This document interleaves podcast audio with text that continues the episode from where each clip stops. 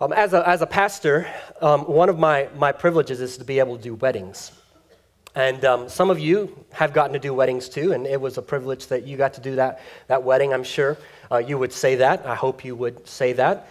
And um, in the wedding, though, there, there, was, there is one significant part of the wedding that if it's not there, it's a problem. Right? I mean, there, there's a part of the wedding that, that this is the whole reason why we're gathered and having a wedding. And that's the part where the bride and the groom are committing themselves to one another, where they're saying their vows. Right? And so there comes a point in every wedding, or they should, otherwise, I'm wondering if you had a wedding. But at some point where the bride is going to, to say her vows to the groom I commit to do this, I promise to love you in this case, in that case. The, the groom's going to reciprocate and he's going to say, And I promise to love you in this case and in that case. And, and they're promising themselves to one another. Now, it would be a really weird thing if two people would get together and the vows sounded something like, I promise I'm going to always work for you. I promise that I'm going to always do what you want me to do to make you happy. I promise I'll always do the honey-do list. I'll get the chores done. I won't burn your dinner. I'll cook your dinner. Um, you know, stuff like that. And we're talking about what we would do for one another. And then as the marriage starts to kind of settle in, we don't actually spend time with one another. We just kind of show up to do things for one another because, after all, that's what we promised we would do is, is I would do things for you. That would be a little weird, wouldn't you say? Nobody goes into a marriage well, nobody may be too absolute for today. Most people don't go into a marriage expecting that they're getting a hired hand expecting that they're getting someone to just work for them. You go into a marriage because you love one another and you want to be with one another. And as a result of that love and that desire to be with one another, what comes out of that is, and I promise to do this, I promise to love you in this way. And this morning, as we go to Exodus chapter 19, that's sort of the picture that we're going to get. Now, now there's a, a slight difference because in our society today, there's some things that we don't do in weddings that they would have done back in ancient Hebrew times. For instance, it was very common when a man was to uh, want to be married to a woman, they would go through a betrothal period. Right? This would be usually a year long period, and there was a couple purposes for that year. Um, this was a patriarchal society, and so one of the reasons was to make sure that the, the woman was not already pregnant. Okay? But then the other reason was that the, the husband had to go and leave his parents' house and provide a place for his wife. And usually that involved building a house and a place for them to live together. And then when that was done, he would then go and get his wife to be with him, and they would then go through the marriage ceremony. A little bit, a little bit different than today. But this morning, that's what you're going to see God doing for his people getting them to be with him, committing himself to them, and in return, you're going to see his people commit themselves to God. And where we're going this morning is this, and this is, this is really key. God's people are first with God before they live for God. And that order, we're going to unpack that, but that order is extremely important. God's people are first with God before they live for God. So go to Exodus chapter 19, verse 3 is where we're starting. And let's just look at this first part of that, that statement. God's people are with God. They're with God. Chapter 3, 19, chapter 3. Did you see what I already did? Some of y'all, I knew, I, you're smiling at me, why are they laughing at me? Chapter 3, uh, verse, verse 3. Moses went up to God, and the Lord called to him from the mountain. Thus you will tell the house of Jacob and declare to the people of Israel. Okay, so we're about to get the thing that Moses is supposed to declare to the people. Now, before we go there, though, let's, let's get our context a little bit. Moses has, last week we looked at the 10 plagues, right? Last week we saw how God uh, brought these plagues on the people of Egypt so that the Egyptian people would know that He is God, so that His own people would know that He is God, that there's none like Him, and to judge the gods, little g, of Egypt. And so now, since then, what's happened is now, now Moses has been able to take his people out of Egypt and they're going into the desert and they're going to the mountain that God told Moses, bring the people to this mountain, Mount Sinai, and they're going to be with me here. And so now Moses is at that mountain, the people are at the mountain. Moses goes up the mountain and God says, Now I want you to speak this to the people. All right, so here's what he says, verse 4. You yourselves have seen what I did to Egypt and how I lifted you on eagle's wings and brought you to myself. We're going to camp here for a moment. So when, when God says, You yourself, so Moses, you, and the people of Israel, you have seen how I have brought you out of Egypt. Now, we just saw that, right? He did so with great power. He did so as an act of great mercy and compassion. He did so in a way that everyone knows that He alone is God. There's none like Him. And so He describes that as I lifted you on eagle's wings, which is an image that you're going to see as you continue to read through your Old Testament. God's going to refer to it uh, the way He delivered His people out of Egypt in that way several other times. He's going to talk about carrying His people. And the idea behind this is an, uh, an, older eagle, a mother eagle, would be feeding her younger eagles, nurturing them, providing for them. And then at some point, that mother eagle is going to, to help those younger eagles learn how to fly. And there's a picture of power when you see an eagle just soaring through the air. And so God says, You know, I did this. And it was like an eagle soaring, it was with power and it was with care. Okay? And I did this and I brought you to myself. God's people are first with God. And so he, he's bringing them so that they will be with him in the, in the desert at that mountain. Now, let's be clear on something God is everywhere present. If you read your scriptures and you understand how God reveals himself and the nature of God, you're going to understand that there's no limits upon God and where he can be. There, there's no limits about, about that, that God can only be contained to one place. God can be everywhere present at once. Now, it's important to keep a distinction here. God is not in everything at once, nor is he in everything. In other words, there are some views, some worldviews that would say God is in everything and everything is God. That's completely different from what the Bible says about God. That would be something that you would find in a lot of the Eastern religions, um, some New Age manifestations of that. But Buddhism, Hinduism, a lot of the Asian um, religions would believe that God is in everything, which means He's in the creation, and that creation is divine and therefore God is everywhere. That's not what we mean when we say God is everywhere present. What we mean is God is above all things. He is not part of creation, He created. But He is everywhere present at any point. There's no place where His, if we're talking about God in human terms, His eyes cannot see and His ears cannot hear. If you're praying to God and, and you're here in, in El Reno, Oklahoma, and someone else is praying to God in Wuhan, China, he can hear both at the same time and not be taxed in any way. He can respond to both at any time and, and not be taxed in any way. All right? So, so let's be clear when he says, I brought you to myself, he's not saying that I wasn't with you, because after all, he told Jacob back in Genesis, Go down to Egypt and I will be with you. What he's doing is he's bringing them to a place where he is going to physically manifest himself, where he's going to make himself physically visible in a way in a cloud He's already been leading them as a pillar of fire at night and a cloud by day, but he's going to come to this mountain, Mount Sinai, and there he's going to make himself known and he's going to reveal things to his people, and they're going to be with him. Now, this is important for us to get because uh, I think a lot of us confuse the order and we think that God wants us to do things for him, and we don't think that God wants us to really be with him. And so, what we tend to do is we approach our faith and we approach Christianity as okay, now I'm a believer in Christ, so what do I do?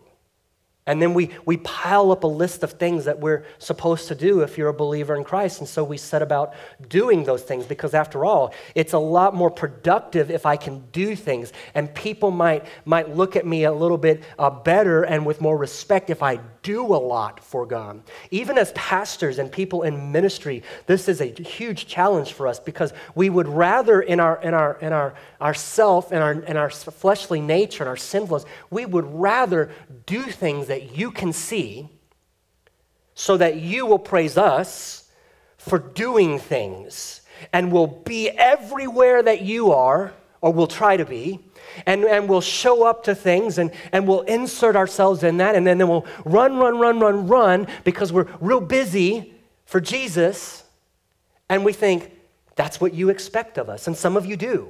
And, and we think, but if I do this, you'll be pleased with us. And some of you will be.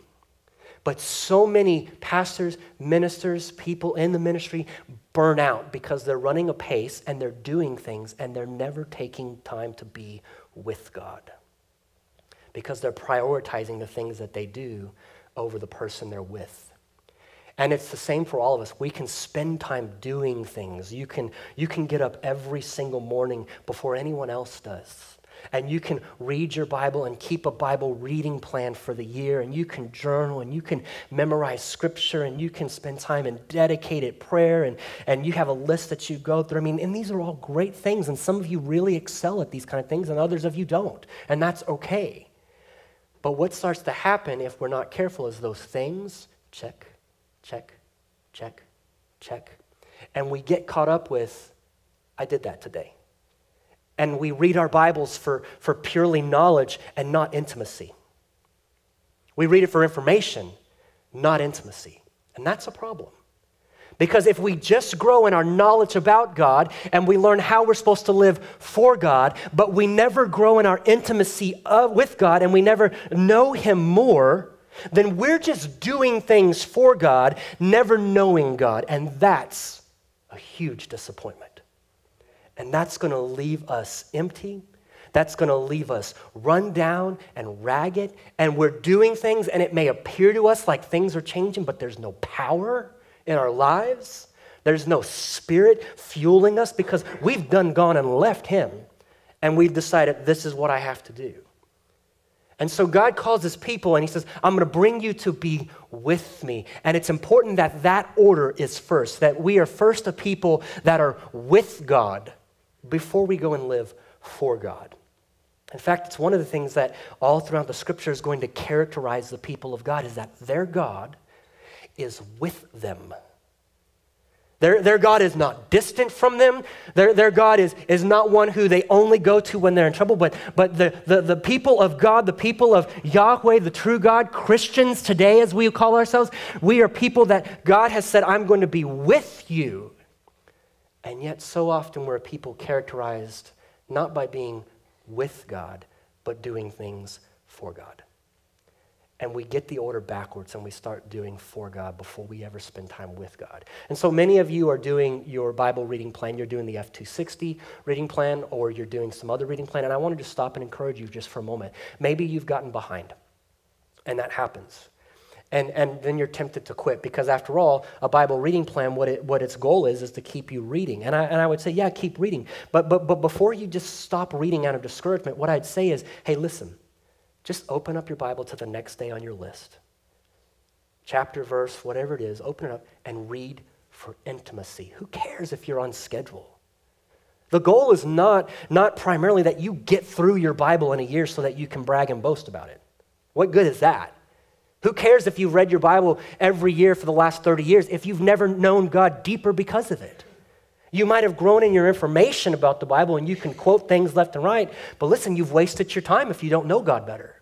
So, so if you're tempted to quit and get discouraged because the snowball's starting to happen, right? It's rolling down the hill and it's getting bigger and bigger and bigger. You know what? Abandon the year goal at this point and just read when you have the opportunity and read for intimacy. God, I'm, I'm sitting down and, and I want to see wonderful things in your word. So open my eyes that I might see wonderful things in your word. And you start reading that chapter. And you might get six, six verses in, and God speaks to you through your word, and you're going, That's it right there. That's what I needed to hear today. That stood out to me. And you might stop and jot some notes down, you might journal, and you might spend some time praying about that specific thing. And maybe you stop for the day or you stop for the moment, or maybe you go, you know, but I'm going to keep going because God's going to say something else to me. If that's the case, the, the goal is more important that you are with God rather than doing things for God. Because if you spend time with God and you're growing in your intimacy and you're growing in your, your love and your desire for God, you know what's going to flow out of that? Living for God. But so often, what happens to us, and, and, and I'm guilty of it, just as many of you are guilty of it, is we gather here. We gather on a, on a Sunday morning as the, the, the body of Christ, and we, we're gathering in, in a unique way. We're all together. And, and we come and we think, um, when I say things like, now I want you to go and I want you to live differently because of this, and I want you to go and I want you to share with others about Jesus, and I want you to go and do this. Some of you take that challenge and you go and do it, but maybe your motivation is you're not doing it out of a desire to know God more and out of a love for God, but you're doing it because I told you to do it. And after all, this is what believers in Christ do. This is what Christians do. And so you just go out and you're doing it out of obligation. Maybe you're doing it out of guilt or so that you can avoid guilt. Or, maybe it's out of some kind of legalistic motive. And legalistic meaning I'm going to obey a rule or a law so that I can get approval or acceptance in obeying that rule or law. And instead, what should be happening as we gather, because listen, as a believer in Christ, if you belong to Jesus, God gives us his spirit. You have the Spirit of God with you wherever you go. He never leaves you, never forsakes you. He is always with you. So, in a sense, wherever you go is holy ground. We've talked about that, right? But then there's another sense that's very unique when the people of God gather in local gatherings like this, or at First Baptist El Reno, or, or at, at other churches across the, the United States or the world, right? Where, where people gather and believers in Christ gather, there's a unique thing that happens when the Spirit in all of us is together in this way. God is among his people in a unique way. And so when we come, we should come together and to be with God in His presence, and so that we can be encouraged, that we can be uh, filled, so that as we are encouraged and filled, that then we leave here, and as an overflow, we live differently because of that. But instead, we gather to check a box, and we leave with motives that are more about do, do, do, and less about I've been with God and the result is this. And so God says to his people, I'm going to, I lifted you on eagle's wings and I brought you to myself. That's where we've got to start. We've got to be a people that are first characterized by being with God. That may mean you need to slow down. Probably does. We live busy lives. We live noisy lives. We live chaotic lives. We live lives that are easy to be distracted. I'm as guilty as any of you of when things are too silent, what do I do? Pick out the phone, start scrolling, see what's going on. Right? Or, or I've, I've been sitting for two minutes. That's two minutes too long some days. And so what I need to do something else. Right? And so we fill that space and we don't give ourselves time to just be in the presence of God. So sometimes maybe it means instead of your quiet time in the morning, getting up and getting your, your way through a list, maybe some mornings you decide, you know, I'm going to sit here in the presence of God. Lord, I want to just be here in presence. I want to enjoy you and your presence. Reveal yourself to me if you want to. If not, God, just, just, just encourage me in this moment. I'm sitting here before you. And then you sit quietly. And you just tune your heart and your mind to Christ. And maybe God speaks to you. Maybe he, he leads you in some way and says, hey, go to this verse. Maybe something, some thought comes to your mind and you start to dwell on that thought that, that God is taking you down that path. But you're allowing space and you're allowing room and quietness for Him to be able to speak because sometimes even the things that we do in the name of Jesus may be busyness and a distraction to us actually hearing from Him. So I want, I want, to, I bring you to be with me. Now, that's incredibly important because verses 5 and 6 now get into the covenant, the law of Moses. And if you just drop yourself into the scripture at, at chapter 19, verse 5, and you haven't read verse 4 and you don't consider in verse 4, then your whole view of the law gets skewed. And your whole view about the Old Testament gets skewed. And you start to think things like, well, God intended for the people in the Old Testament to get saved by obeying the law. And He never did. In fact, as we go forward, we're going to see after God's people are with Him, then they live for God. And so in verse 5, He says, and now, or therefore, so then, depending on your translation. In other words, I'm going to bring you to be with me, and now. So being with God is first, and then now he gives the covenant. So the first, the, the, first priority is, of God is that you be with me. In fact, that gets carried into the New Testament because in Mark chapter 3, verse 14, Jesus calls his, uh, his disciples by name, the 12. And it says in Mark chapter 3, verse 14, he called them to be with him and then to send them out to preach and proclaim in his name. Jesus' priority is the same as God's priority. Imagine that since Jesus is God. Right? And so, so then and now is the covenant. If you will diligently listen to me and keep my covenant, then you will be my special possession out of all the nations. For all the earth is mine, and you will be to me a kingdom of priests and a holy nation. These are the words that you will speak to the Israelites. So there's a few things here, but, but, but here's what God's doing. So remember, I gave you that wedding imagery? This is the vows. This is the vows where God's committing himself to his people. But make no mistake, he's already called them out to be with him, which means the covenant that follows the law, the covenant of Moses, the Old Testament, or the Old Covenant, call it any of those things. It means this is a covenant based in grace. Because God has always been a God of grace. He has never once abandoned being a God of grace. The fact that he delivered the people out of Egypt, calls them to be with him, that is an act of grace because they did not deserve it. He was simply being faithful to his promises. He was being faithful to what he said he was going to do to Abraham. He's continuing to develop and reveal his plan, but God is doing this out of grace, not because Israel performed for him, not because Israel was somehow better than all the other nations. In fact, you might remember up to this point, God had already wiped out all of humanity except for eight people right? Genesis 6, Noah and his family, starts over with Noah and his family. And just like he said to Adam and Eve, be fruitful and multiply. In other words, spread my image, spread, spread my, my way of living, spread my, my character across the earth. He said the same thing to Noah after they started over be fruitful and multiply. Then you might remember that there was another rebellion in Genesis chapter 11 where the people were trying to abandon God and then instead worship in the way they wanted to worship. And so God disinherits all of them and then plucks one man out of the middle of that rebellious group of people, Abraham, and says, I'm going to work through him. And through him, I'm going to build a people, I'm going to give them some land, and I'm going to bless all the nations of the earth through him. So you might remember this is God's grace. And he's continuing to operate in accordance with that grace. And so when God says, if you will diligently listen to me and keep my covenant, he's now saying there's going to be some stipulations on you. God's already extended his grace, but if you want to experience the blessings, if you want to be his special possession and know what it's like to be that, if you want to be his kingdom of priests, if you want to be a holy nation, then you've got to listen to me and obey me.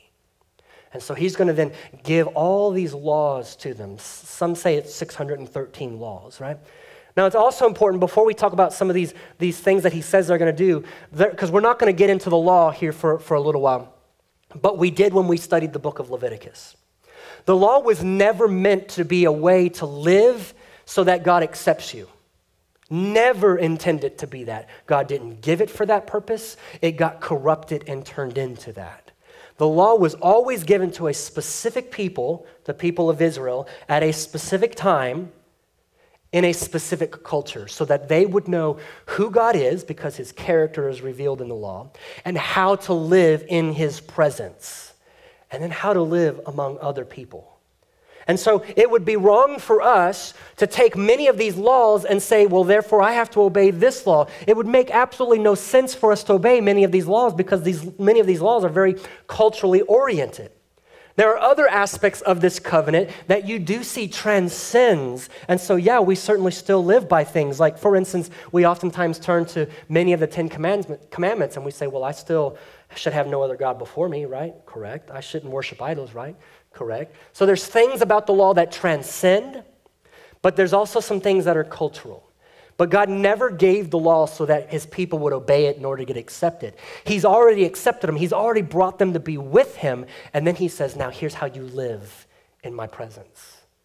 So, living in obedience to the law was meant to be a response to God's grace and bringing them out of Egypt. Okay, so if we just start with verse 5, though, and we don't read verse 4, that's the type of skewing of the law we're going to get. Oh, God expected people to obey him to be accepted. And that's, that's, that's the old covenant, but the old covenant was a covenant of grace. I want you to hear that because God has not changed. Now, the old covenant, though, the law, in order to keep the law, it was dependent upon the people of God, Israel's obedience. In other words, God makes this covenant. If, if you, the people of God in that day, are going to keep this law, you have to obey it in order to keep it. But they fail in obeying it. And where this is different from the new covenant, that comes in because God would one day talk about there's going to be a new covenant. The difference is it's still obedience to the law, it's still obedience to the covenant in order to, to get the blessings of the covenant, but the obedience no longer depends upon you. God is the one responsible for that. And so in the Old Testament, the people of Israel were responsible to obey in order to keep the covenant. In the New Covenant, the people of God, God is responsible for keeping that covenant because he says, I'm going to give them a new heart. No longer a heart of stone, but a heart of flesh. I'm going to put a new spirit in them. I'm going to give them my spirit. I'm going to write the law on their heart. And in Ezekiel chapter, um, I think it's uh, 36, verse 22, he starts to describe this covenant. And one of the things he says in there is, And I will cause them to obey. The difference is that God takes on responsibility in the new covenant for the obedience factor. And it's not up to us to obey the covenant in order to be accepted. The covenant was already obeyed by Christ. The requirements of the obedience of the covenant was already met in Christ. He did it for us. So that then when we trust in Him, we get His righteousness that He earns. And it's not based on us, it's based on His. And the Spirit of God helps and empowers and enables us to live in the way that God calls us to live. Okay? New covenant versus old covenant. But God says this to them If you obey, here's what will happen. First, you'll be my special possession, you'll be my treasure. You might remember that, that God disinherited all the nations. Genesis 11, Deuteronomy chapter 32, verses 8 and 9. He disinherits all of them. He says, I'm not going to be the God of these people. But then he picks one person, Abraham, and he says, I'm going to work through him. And so now he's continuing that same mindset because the people of Israel are the people of Abraham.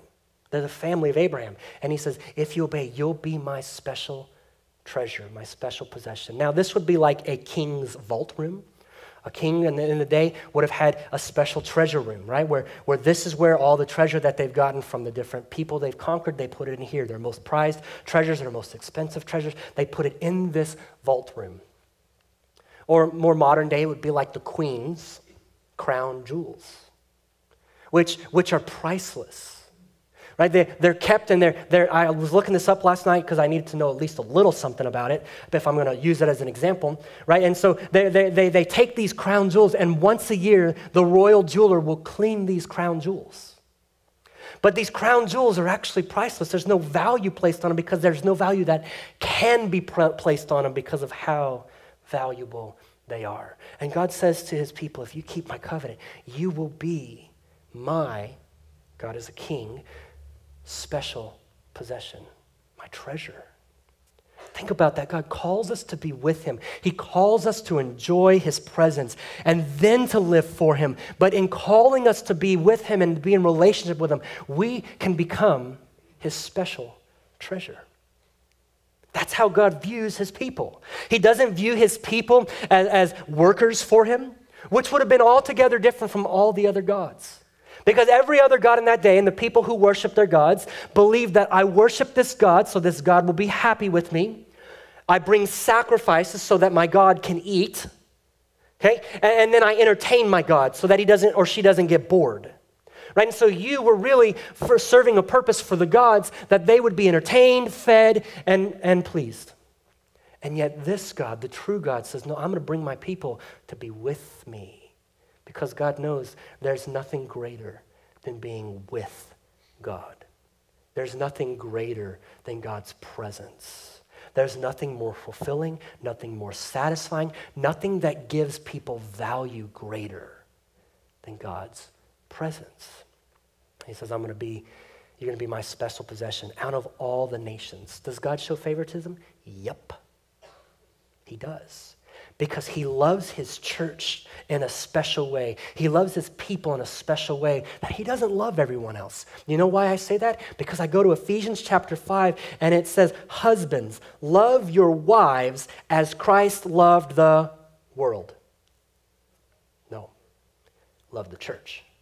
Husbands, love your wives as Christ loved the church and gave himself for her. God has a special type of love for his people that he focuses on them, where he can say, You're my special possession out of all the nations. And it's not wrong for God to do that.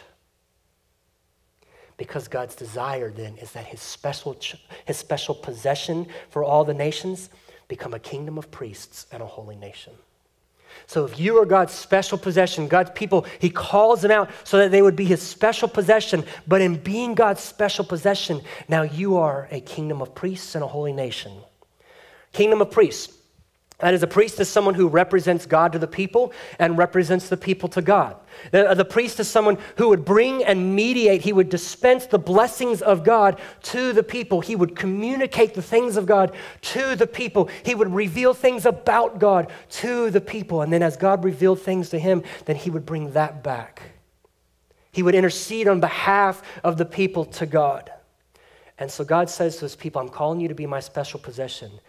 And if you keep my covenant, you will be a kingdom of priests. You'll be a group of people who function and live your lives as priests. Not that every single one of them would be in the priestly service in the temple, no, but that the way they live their lives among the rest of the nations would be outward focused because God is, is concerned and interested and always has been in not just having a, a, single solitary nationality or the Jewish people for his people, but has always been interested in reclaiming the nations. Always. It wasn't that God changed his mind after Israel, the Jewish people became disobedient, said, Now I'm going to go to the Gentiles. No, God's plan was always, I'm going to include the Gentiles, all these nations. I want to reclaim them, but I'm going to do it through Abraham. I'm going to do it through his people, Israel. I'm going to do it through a nation that's holy to me and a kingdom of priests. Israel was called out to live in a way before God that would be a, a, communication tool to all the other nations. This is how we relate to our God because this is how our God relates to us. This is how our God has revealed himself to us, and this is what we know about him, and that's why we live differently. That's why we don't have to feed him. That's why we don't have to entertain him. That's why we don't have to live our lives wondering if he's pleased with us. He's already shown us that. And they were then to, to share that with the other nations. And it would turn the idea of a kingdom upside down, wouldn't it? Because if you were a part of a kingdom, there's someone at the top and they rule down. They dominate. But God says you're going to be a kingdom of priests. What do priests do? They serve. You're going to be a group of people, a nation, a kingdom who's characterized by serving others. Because that's what God does. He, he gives himself, he pursues people. And then you're going to be a holy nation. Now, these two things, kingdom of priests and holy nation, they're saying the same thing, they're just saying it in different ways. They're, they're, they're saying the same thing. So, kingdom and nation go together, holy and priests go together. And so, the idea of being a holy nation is you're a nation who's living in the presence of God. And as a holy nation living in the presence of God, you're going to live out what it looks like to live in the presence of God. You're going to be a kingdom of priests. So God calls his people to be with him, and then he calls them to live for him. But that order is important. Now, you might be thinking, great, that's Israel, that's the Old Testament. That's, that's not for me today. And, and, and that's a covenant that God made with Israel. And you'd be absolutely right. And that covenant, that's the old covenant, that's the law, that's no longer in effect. It's, it's been canceled out or it's been fulfilled, would be the better way to say it, by Jesus. And we're under the new covenant. And you'd be absolutely right.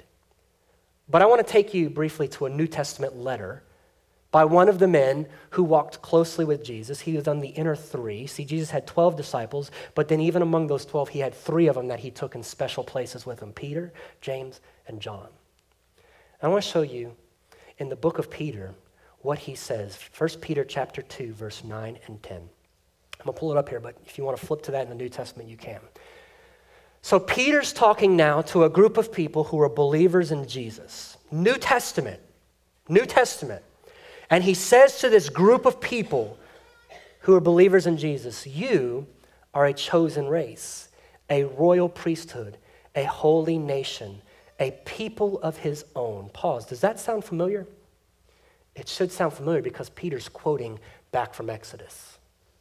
And he's saying to the people of God now who are in Christ under this new covenant hey, it's not changed. You're still a people of God. You are his own possession. You are holy. You are a nation of priests. In other words, the people of God still are to live in his presence as holy and then to live among other people representing God. It hasn't changed because he says, so that so he's saying, You are all these things so that you may proclaim the virtues of the one who called you out of darkness into his marvelous light. You once were not a people, but now you are God's people. You were shown no mercy, but now you have received mercy. It's a covenant of grace, just as in the Old Testament. God calls his people to be with him, and then he calls them to live for him. And so if you're thinking, you know, we look at Exodus, but that doesn't apply to me, yet Peter says, hey, this is true of God's people today. Because in Jesus, Jesus has come, and as we, we talked about a little bit earlier, he lived a perfect life of obedience. He met the requirement of the law, the old covenant. He fulfilled it because he obeyed it perfectly. He has a righteousness now that nobody else can claim to have because everyone else would be guilty of violating the standards and the glory of God. But Christ lived it perfectly so that he can fulfill it and then start the new one. And then in starting the new one, he would say to his, his followers at night before he died, This is bread, it's my body. It's broken for you. Do this as often as you, as, as you remember me. And this, this cup of the, the covenant, this is, this is my blood for you, the blood of the covenant. And so as you drink this cup, remember me.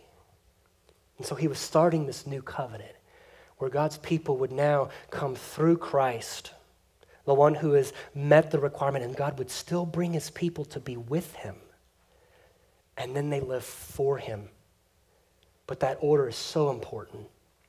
God's people are first with God before they live for God.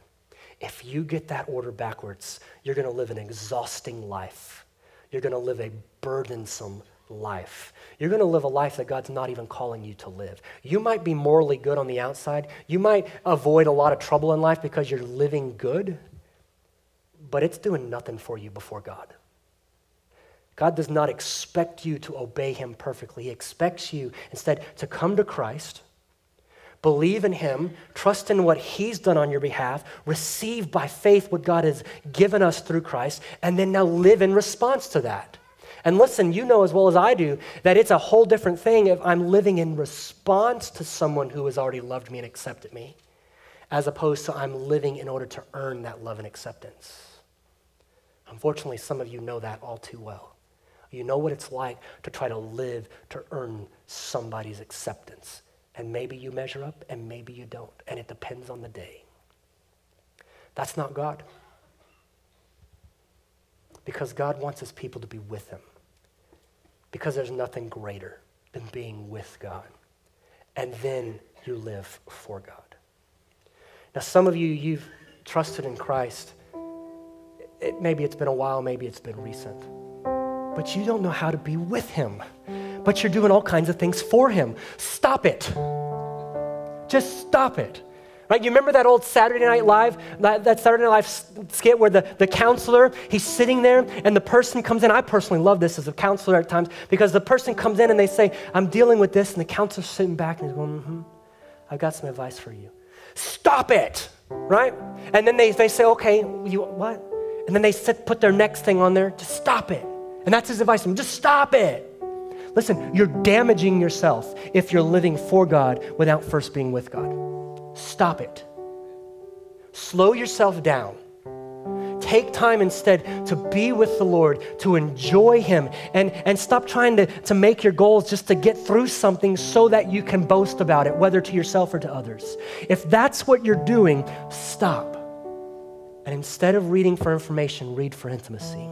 Instead of praying through a list because you think that's what you're supposed to do, sit before the Lord and say, God, how would you have me pray this morning, this evening, this afternoon? And instead of designating your prayer for just certain times of the day, why don't you be in continuous prayer before the Lord? as you go throughout your day and you're praying throughout your day, I'm headed into this, this, this meeting right now. God, would you go with me in that? Help me to, to be wise in my decision making. God, I'm, I'm going on this job today, and would you help me to be a light to the people that I'm working at their house? God, I'm, I'm with these kids again today.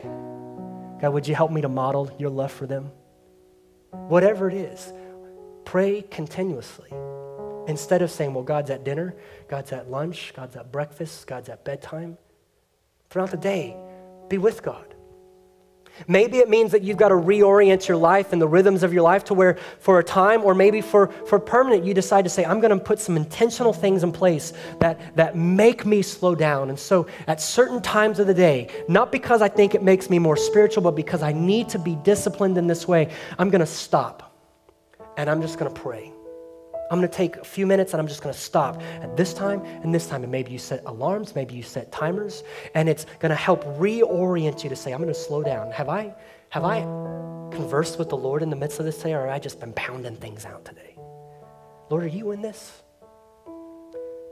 Some of you need to slow down and you need to relearn how to be in the presence of God and to live with God.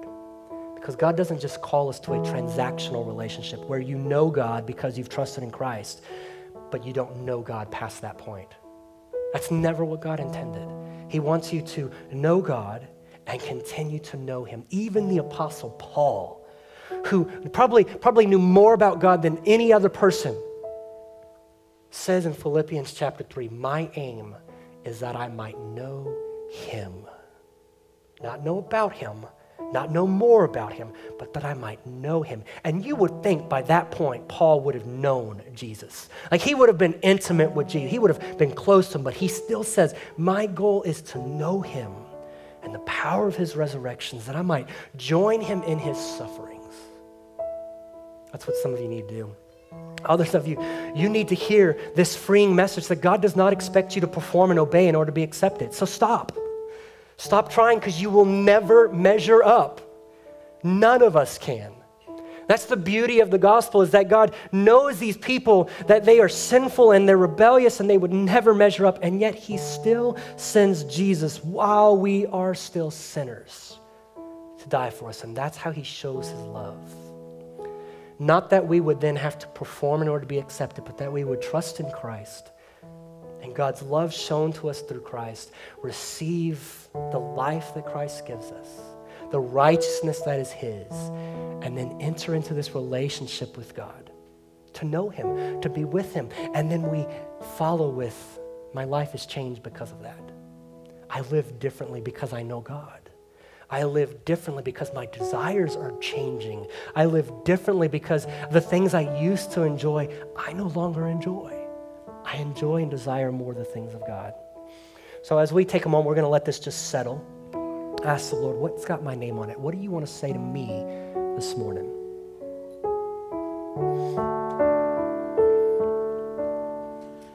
Grace, you've shown me grace. Lifted my shame and drawn me with loving